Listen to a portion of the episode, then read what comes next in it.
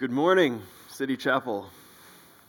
It's good to see you all again here this morning. It's a, a cold morning, um, but I'm glad that you could make it out. And for those of you who are new or visiting, my name is Matt Vanderleek. I am one of the elders here at City Chapel, and I am a candidate for teaching elder. And so, and I get the privilege and the honor of preaching the word to you this morning. We are in our sermon series called Sojourners in Exile. It is a series in First Peter, and here at City Chapel, we tend to go through whole books of the Bible at a time. We go through chapter by chapter, verse by verse, expounding upon what the Word of God has for us. And our text this morning is in First Peter chapter 3 and it's just a single verse this morning in verse 7. And so if you if you don't have a Bible here this morning, please put your hand up and one will be given to you and you will find on those pew Bibles our section is on page 1015. And as you find your text in your Bibles this morning, I'd encourage you, uh, especially husbands, to turn there quickly and then if you're married and you're sitting close to your wife, uh, if you're not, please move and sit next to your wife and put your arm around her or hold her hand through this sermon. If your wife is not here this morning um, for various reasons, then uh, feel free to pray that that uh, for her wherever she's at, and uh, it would be good to have her here this morning. Um, if those of you who are here, maybe you're with someone that you're dating or engaged to, um, and that's awesome too. You can hold hands. Uh, I know that you're you're well acquainted, most likely, with the process. Um, and if you take notes, if you're here and you're like, well, I would love to, but uh, I need to take notes, um, get the recording and do it later. I don't know. I'm serious. I'm a note taker. Uh, myself, I enjoy taking notes. Uh, maybe take notes with one hand and hold your bride's hand with the other. Your priority this morning is to listen to God's word, uh, which does include tenderly embracing your wife through this sermon. It's 40 minutes. You used to do it all the time. We can get through this together. So, in God's providence, we are exploring God's command to husbands. This uh, today we explored God's command to wives last week, and then this coming weekend, as Elder Rich announced, there's a mini conference at uh, Bethany Baptist on biblical manhood and biblical womanhood with Gavin Peacock. So I encourage any of you who are able to to please find your way to this conference. Uh, their church is warm and it's too cold to do anything else. Um, and this is an exciting time with, with good concepts and, and biblical concepts to go through. And then to go and hear what Gavin has to say and go home and then weigh what you hear with what we read in Scripture and make sure that you apply the truths of God's Word to your life. Now, last week, I took some time to review a couple theological terms for you, and we're going to just quickly touch on those again. Um, for those of you who, who weren't here last week, and then if you if you want to hear a, a more full view, please listen to the recording from last week. So we reviewed the, the, the term egalitarianism. It's a, a big theological term, um, which is a position that it does acknowledge that men and women are different, and yet together they make up the whole idea of humanity, the whole concept of humanity. But the primary concern there is with equality and what they define as equality. And this is the principle that there is no distinction in roles and that that has been done away with. Uh, and that this has proven throughout history to be a slippery slope as the thoughts of this tend to progress to no genders and utter confusion that where we see our has befallen our society today. So if you're here and you hold to that position, we love you. I am not trying to build a straw man argument out of your position, uh, but I do believe that it lacks credibility with Scripture. At City Chapel, we hold to the view called complementarianism. That is, that men and women are created equal Uh, they were created by God. They both are image bearers of God. He created them in his own image, male and female. He created them to have dominion over creation, yet he has given them distinct roles. Adam, we read in Genesis, was created first. Adam received from God the instructions for life in the garden before sin had ever entered the world. He was commissioned by the Lord to guard the garden from evil. Adam was charged to disciple his wife. He was to train her in what the Lord had commanded. Adam was charged to lead her. Eve was instructed to submit to his leadership. And this is God's design before the fall, before sin had entered the world. Uh, this was God's design for his creation that there are roles of leadership, of discipleship, of submission to his word. Yet we know as we continue reading in Genesis 3 uh, that Adam and Eve failed. Eve was deceived by the serpent, and Adam failed to disciple and lead his wife and guard against evil. And who did God hold primarily responsible? Who did God call out to in order to give an account for what happened when sin entered the world? It was to the man, to Adam. That Adam was the one that failed as a leader and Eve had failed to submit, but he calls first to Adam. And then, since the fall, and as a result of the curse, humanity has embraced the sins of our parents, Adam and Eve, and fought against the roles and responsibility that God calls us to. So, just like last week, I would encourage you, if you are here and you are not a husband, please don't tune this message out. For single women, if you desire marriage, Pray for a future husband that honors God in these areas and watch for those who take this role and responsibility seriously. For single men and women, if you don't desire marriage, perhaps uh, by God's providence you will remain single, there are still universal applications for you. Uh, God charges us to disciple others uh, we know that Jesus, in his earthly ministry, was a single man, and he taught a lot on marriage.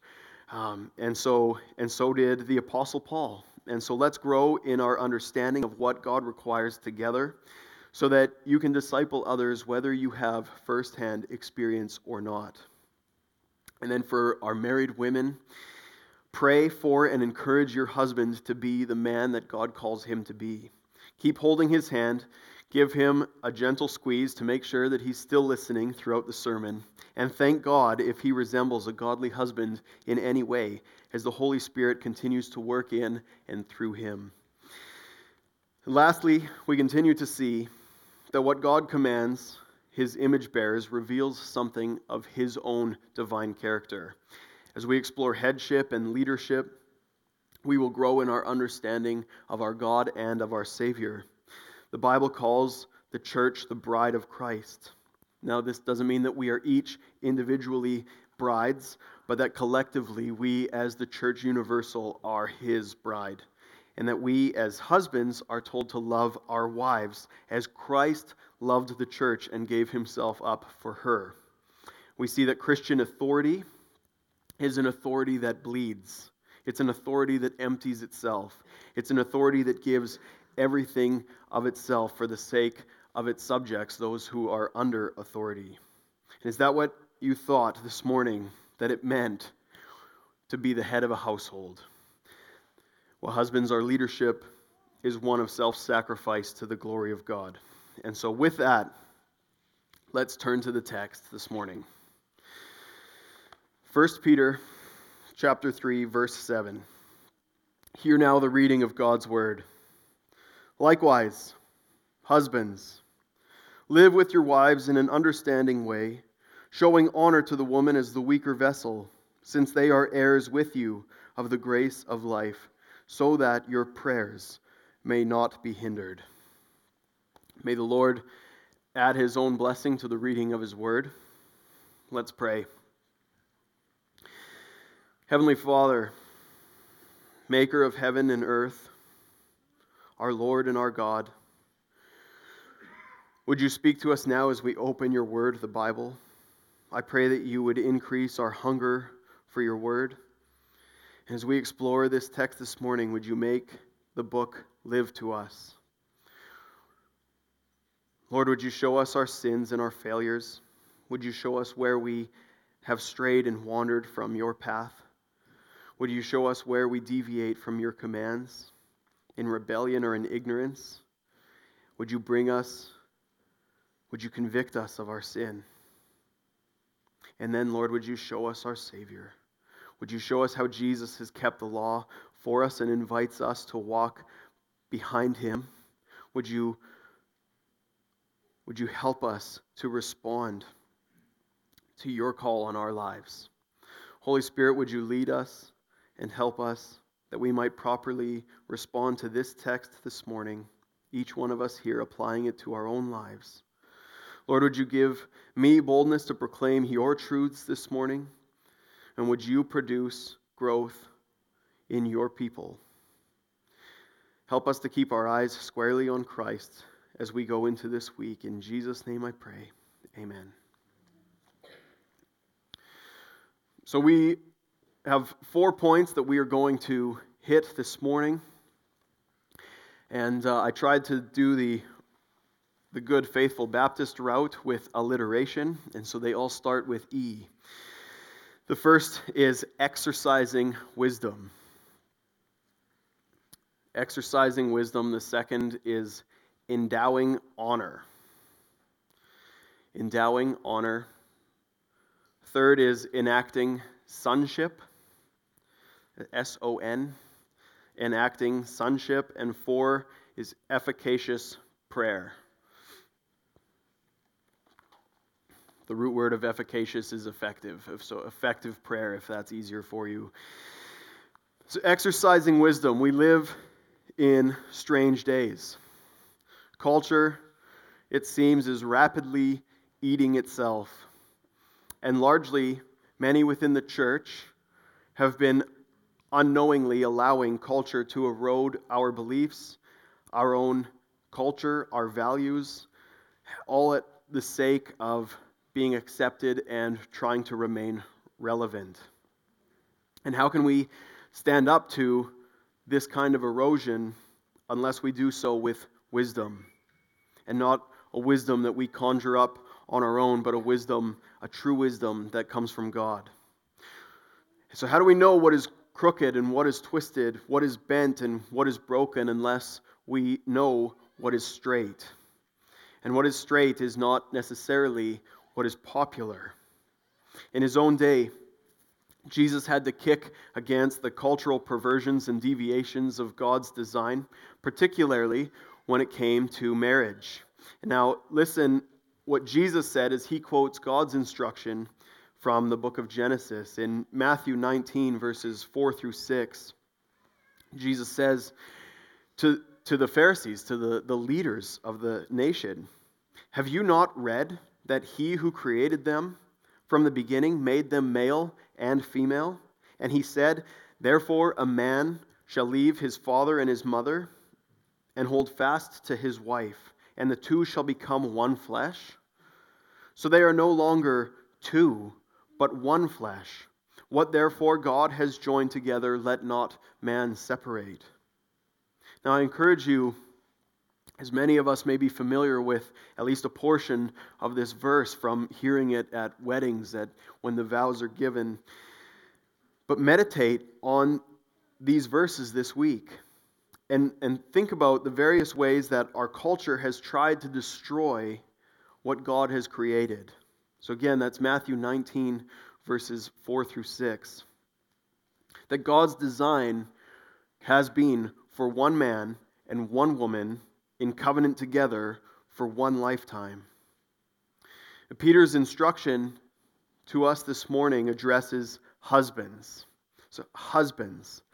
This means that he is a biological man and has entered into covenant marriage with a biological woman. And he tells husbands to live with your wives. Now, I know that this seems so basic, and yet there are three things that our culture gets wrong and that we are in risk of getting wrong. The first one each husband should live with his own wife. So if you're not married, you're not living together as if you are. That sex and cohabitation is designed for within the marriage covenant. So outside the covenant, it's a no. But within the covenant, we give it a strong yes. Number two, a couple consists of two. It's one man, one woman. There's two people. This is against polygamy and polyamory and swinging and open relationships, etc. And then number three, no unnecessary separation. Now we know, and the Apostle Paul instructs us elsewhere, that separation for a time can be beneficial and necessary. That some couples need time to work through issues individually and t- together, and this is should be done in uh, in the context with a biblical counselor. Some jobs also, um, various obligations, and even recreations may take men or women away for a season. But what Peter is reminding us is to keep this limited and consider and wrestle with again you can do this on your own time in 1 Corinthians chapter 7 where Paul gives principles for marriage.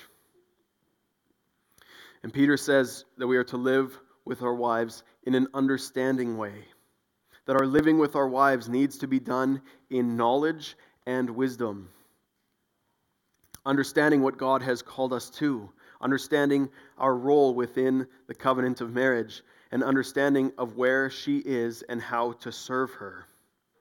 Consider how differently this is from those who are motivated by lust and those who are motivated by passion. That a husband is not just, he doesn't just take a female body into his arms. He doesn't just take a body into his bed, but he is concerned with her whole person, with who she is. He's concerned with his wife, his bride. And covenant love means that no matter what changes, his love is a rock for her, that she may lose physical abilities, and that he loves and cherishes her. That she may lose her physical and youthly beauty, but his love embraces her, and it's not looking around at other people. And she may lose her memories or her mind, and his love tenderly cares for her. He knows he is called to disciple his bride. He knows that he is called to lead her and his family in an appropriate, loving, and tender manner. He does not shirk his duty to lead, nor does he lead with an iron fist, but lovingly leading and guiding his wife. For this reason, men, I hope that each of you prays that you would outlive your wife and that you should trust in God and God's plan, and that He would care for her if you die first. But what an incredible task and blessing to be the one to care for your bride to the very end of her days. To perform the God given task to love her and lead her, and to be the human hand that ushers her from this life into eternity, with, into the arms of her Savior when He calls her home.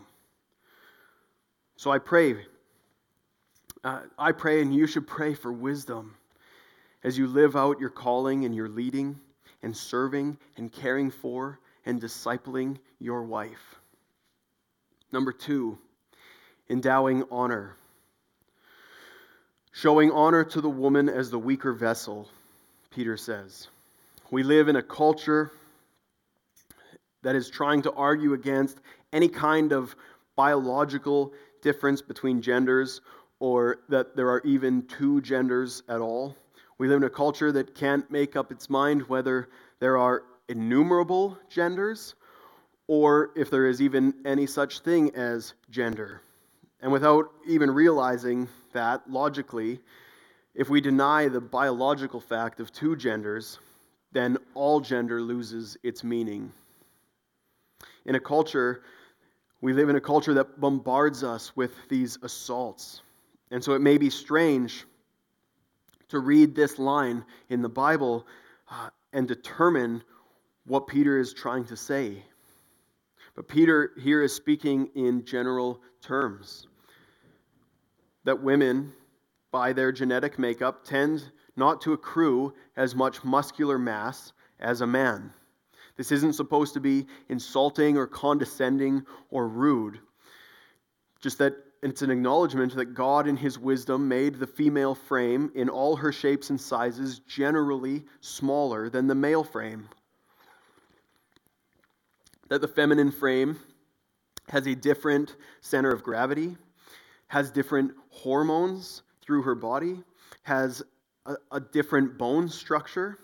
And this, this shouldn't be shocking to us we can look at, or, or those who are trained can look at a skeletal structure and determine if it is male or female. At every level, God has designed men and women to fulfill different roles in life. Women are the ones equipped with a womb who can carry and give birth to children and nurse their young. And acknowledging our differences in how we were created, Peter then calls husbands to show honor to her. So, men, husbands, you are called to lead your family. Now, there's, there's two types of men, or at least there's two stages that you might be in. You could be the same man and at various seasons be in one or two of these stages.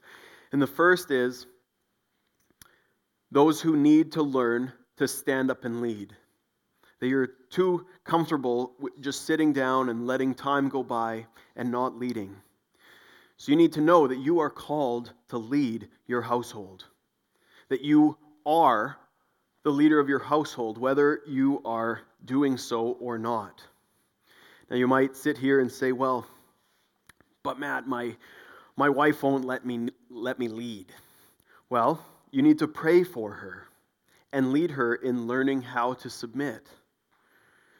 In the meantime, perhaps, if you took leadership more seriously by pressing into the Word of God, by seeking God in prayer, by looking to the needs of others, of the needs of your wife, the needs of your kids, rather than yourself, that she might be more willing. But, ladies, okay, if your husband is a doofus, you are still called to submit and to pray for him, to obey God by submitting to your husband. And many times, I do, I honestly believe this, that a man who knows that his decisions will bear the full weight and responsibility of the family is going to be much more careful and serious in weighing what he does rather than a, a hand-packed husband who knows that it doesn't matter what he says his wife is going to do whatever she wants anyway so one day, men, this is why we need to lead, because one day you will give an account for how you have led. So, brother, lead well. The second man, then, or the second stage, is for those who need to learn to lead humbly. Men, you are called to lead your household with honor, not lording your headship over everyone so that they do whatever you want them to do whenever you want it done. No, we are called to a sacrificial leadership. So that if anyone is bleeding, if anyone is hurting, it had better be you. You are the defender and protector of your wife and your children. You are called to seek the well being of your wife and your family over your own. You give yourself up for the sake for their sake, the sake of others. You cherish your wife. Make her your most treasured earthly relationship. Your love for her must reflect the love of Christ to his church. You will give an account to God for how you have led, so lead well. Men, we are ambassadors of Christ. We represent him, and he holds us responsible. Now, think for, for just a moment of, of a, a president of a company or the president of the United States. Um, you could think of the prime minister job too, but I think that Canada's in a place of having a poor record of accountability. But the, the leader has many advisors. The president has different advisors advising him on different things. He, he isn't necessarily the professional in all areas. He's not all knowing and all wise and all powerful. He has advisors letting him know this is the this is the, the pros and cons of doing this, this is the pros and cons of doing that. And ultimately, he is the one who considers these things and weighs them and makes a decision.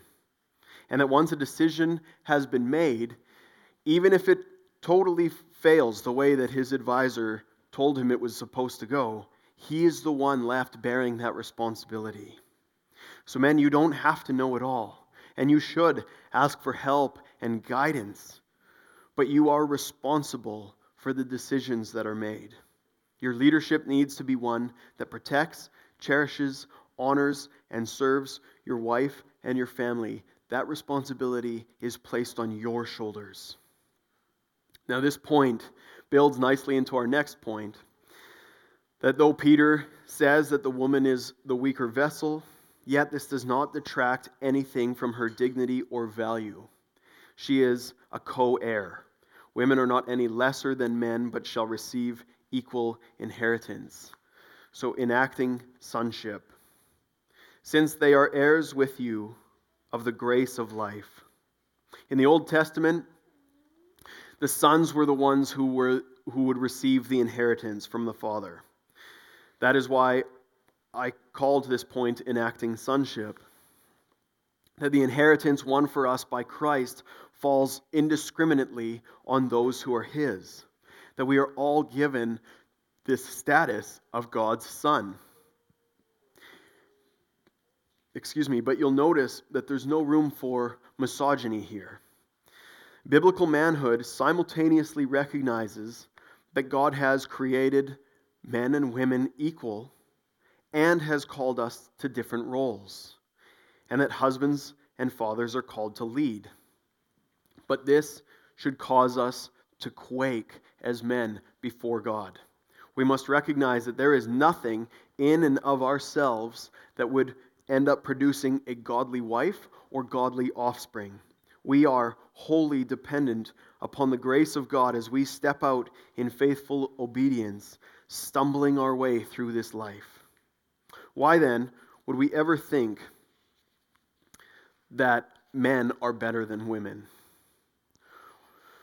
Or on the flip side, that women are better than men, but that we are equal. We must carefully acknowledge that all are in need of God's grace and that our inheritance is comes to us by God's grace alone.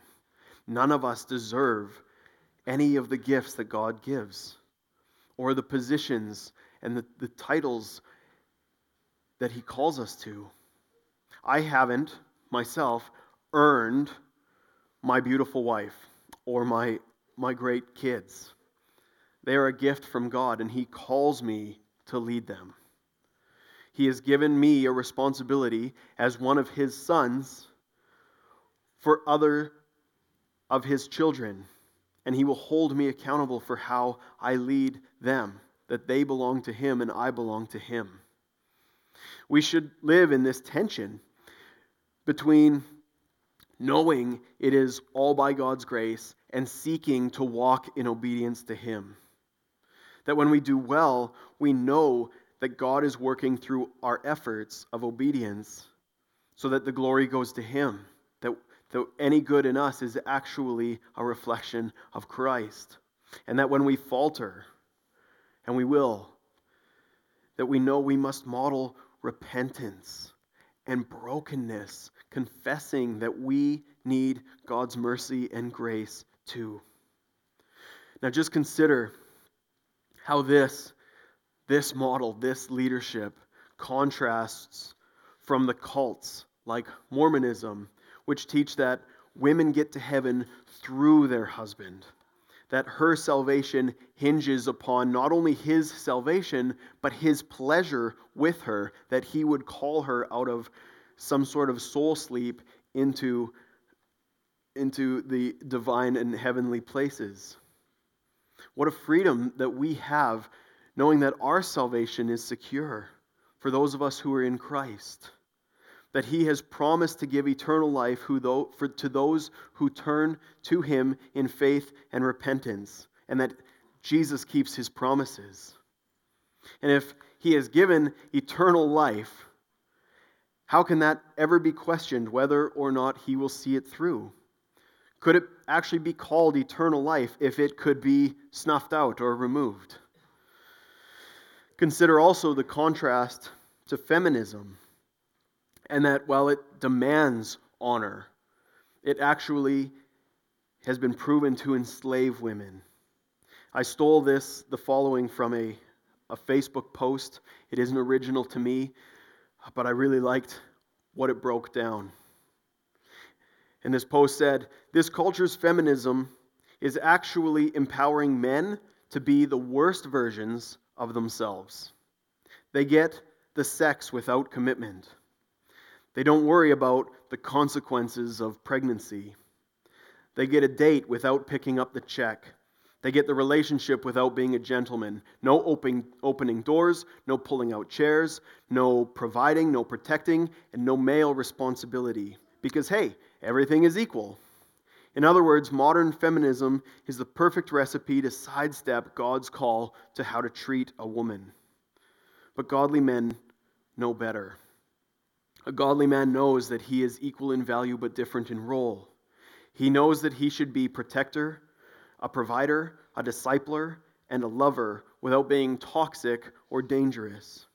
Man, it's easy to support a movement that allows us to get lazy. That's why so many men have already jumped on board.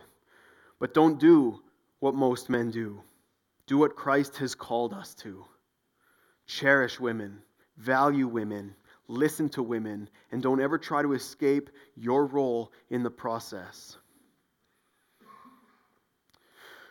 See, God created us and He knows what we need. Other methods may sound appealing, like feminism, but He is the only way to real life. His way is the best way, His way is the only way. Peter calls it the grace of life. And when do we receive the grace of life? When, when do we inherit this grace of life? You can discuss this with uh, your wife. Uh, as you go home this morning, you can discuss it with your life group this week. But I'm convinced that the grace of life is another name for eternal life, and the benefits of which we experience as soon as we come to faith in Jesus Christ in this life and that they carry through in the life to come. Number four, efficacious prayer or effective prayer. Peter says, so that your prayers may not be hindered. In our, our own Bible study life group this week, we were discussing how it seems everyone loves the fairy tale wedding. Everyone loves the Disney ending.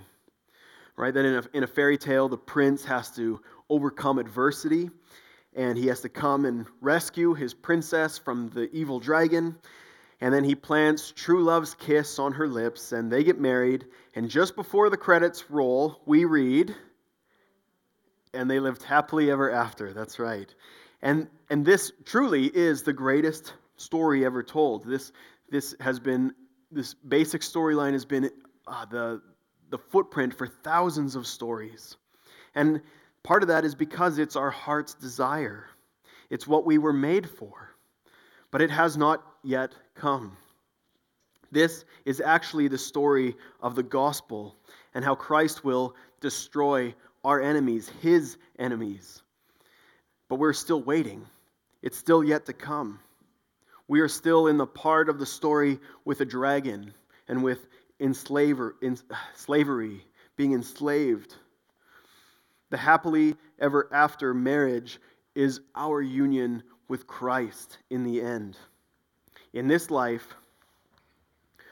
we have long suffering marriages. We have men or women who are taken advantage of for years. We see broken marriages and broken families and trauma in, in the children and with the wife and with the father.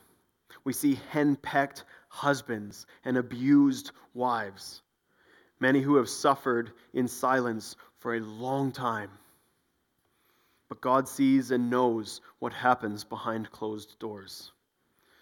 He sees the manipulation, the withheld intimacy, the harsh words said, and the days on end of silence. The Lord sees it. And you may put on a great show to everyone else so that nobody else knows what's going on, but God knows what happens in your home. So, what does it mean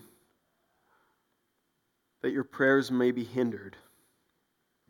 In truth, I'm not sure that I understand the ins and outs of everything of how this works.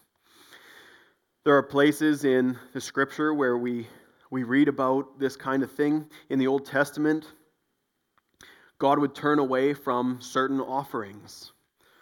For example, in Malachi 2, verse 13, he will not acknowledge the one who isn't faithful to his wife but divorces her. And we read then the opposite in John chapter 14, verse 13, when Jesus says, Whatever you ask in my name, this I will do, that the Father may be glorified in the Son. Now, we don't teach works righteousness here, that, that if you clean yourself up and you look good and you say the right prayers, uh, that God would take notice of you. And we don't teach manipulative mysticism that if you as long as you say the right words in the right order that it's like pulling the, the crank on the, the lever and that god has to do whatever it is that you said and he has to spit out um, whatever it is because you figured out the magic formula. But i believe that what peter is pointing to and what scripture points to through, throughout is that that a husband who is so obstinate to not obey God's word, a husband who doesn't cherish his wife, who isn't himself a student of God's word, who isn't leading and guiding according to what the scriptures have called him to, is going to have proud and haughty prayers, if he even prays at all. So his prayers are hindered not because they make their way up to heaven and God decides to plug his ears and not hear them. They're already jacked up at the source. For you will not delight in sacrifice, or I would give it. You will not be pleased with a burnt offering.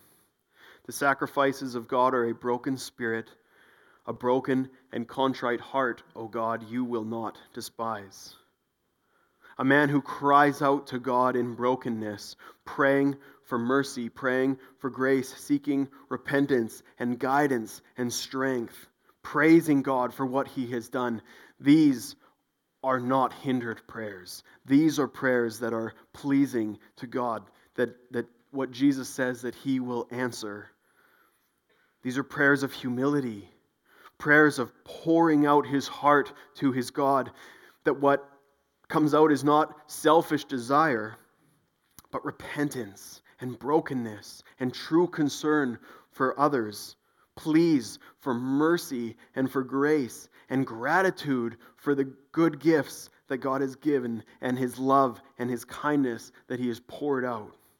That, I believe, is what Peter is warning us against that our prayers would not be about how great we are, but about how great He is and how much we need Him.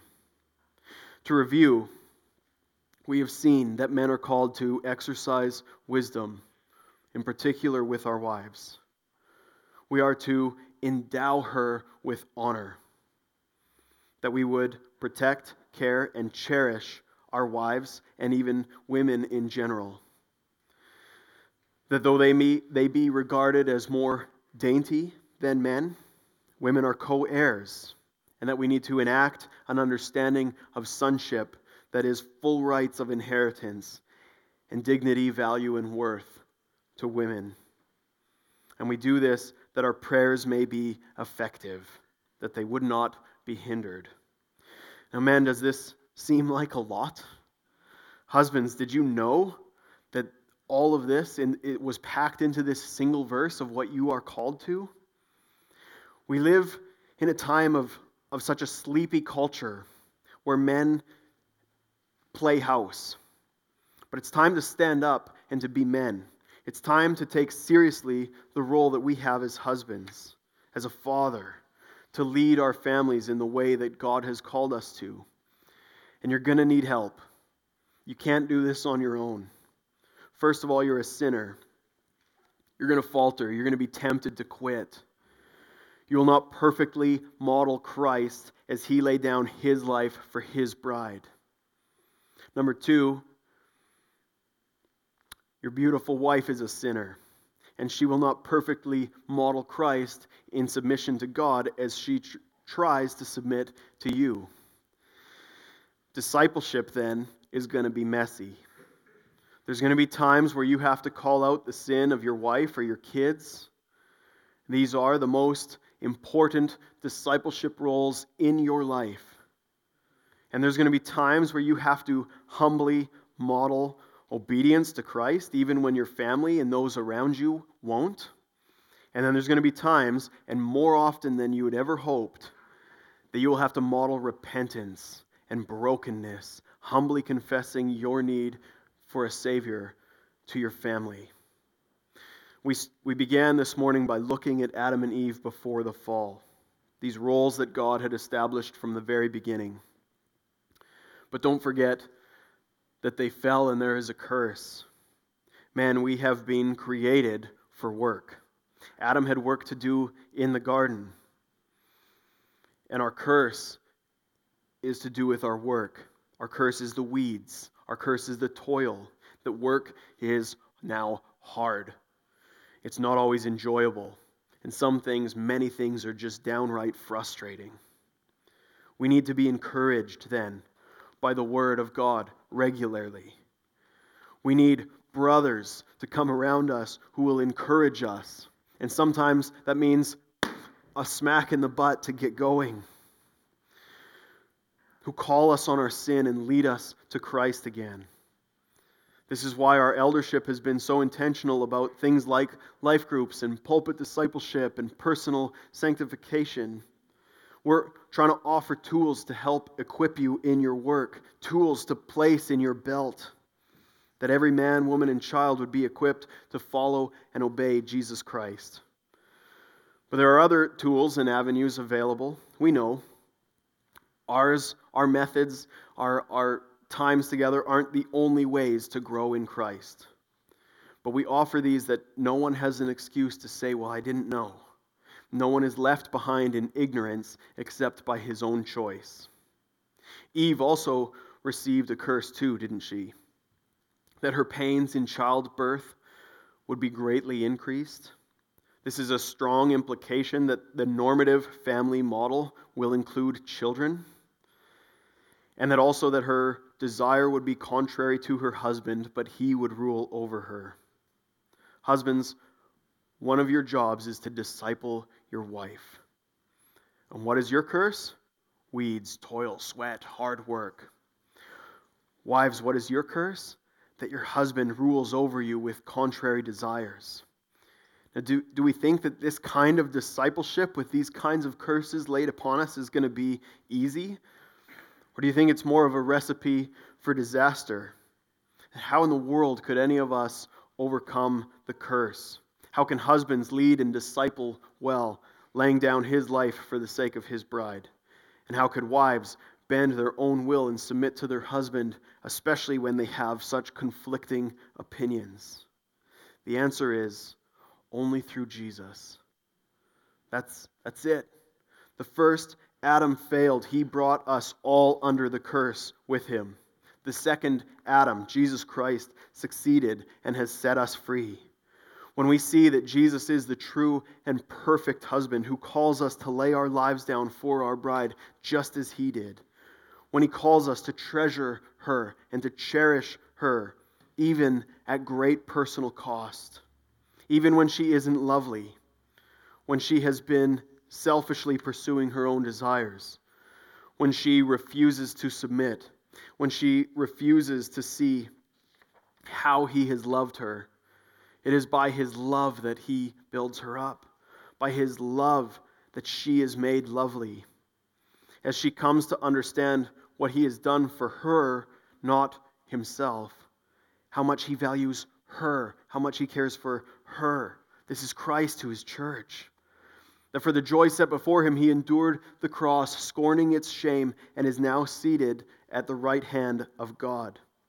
Men, we are not a husband like that.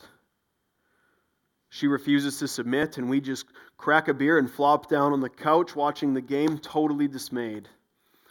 Christ's bride, we read throughout the Bible, played the whore, and he pours out his love until she becomes lovely.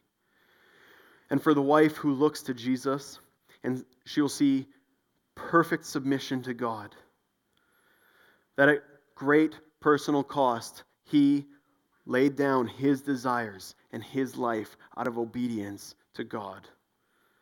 As we come together, then, husband and wife, confessing our sins. Men, pray with your wives. Of course, pray for her, but actually pray with her. Now, if you aren't used to this, and you go home and you do this uh, this afternoon or this evening, you come back and be like, Matt, I, I tried and uh, it, it's, it felt really weird and I felt totally fake. It's because you aren't used to it. And it's just a sign that you need to do this more and more and more. Pray over her, pray with her, pray for her. Confess your own sins and your need for a Savior, and try to outserve each other, trying to model Christ to each other, picking up each your own cross every day, and dying to self, and that you might live in Christ and do His work, His service.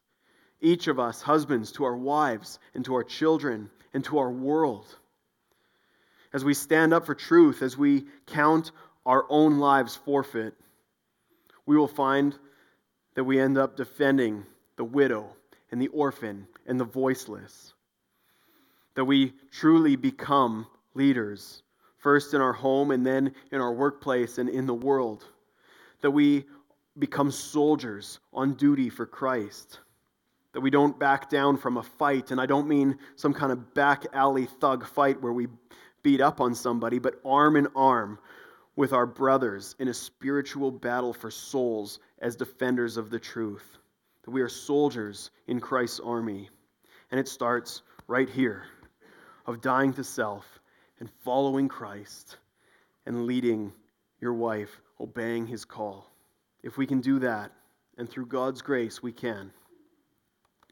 By keeping our eyes on Christ, we can then we will really start to see Him build His army and change our homes and transform the world.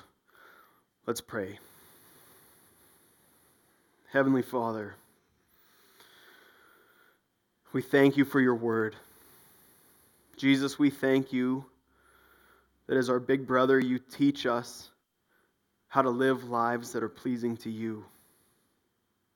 We thank you that as our high priest, that you are making intercession for us, that you are our King who reigns over us, that you are our prophet who calls us to live right before God and that to honor God and each other. Lord, I pray for the marriages that are represented in this room. Lord, would you protect each one from the temptations of the flesh and of the world and of the devil? Help us to make war as your soldiers, to walk according to your will for us. I pray for those who are here this morning that are engaged, that they would start out their marriage strong with a good foundation. I pray for those who are dating or single, some of whom desire companionship and some who may not. Lord, would you minister and lead and guide each of them in ways that we as humans cannot? Would our relationships, our earthly relationships, spur us on to love and obedience in you. Help us to live lives, Lord, that honor you.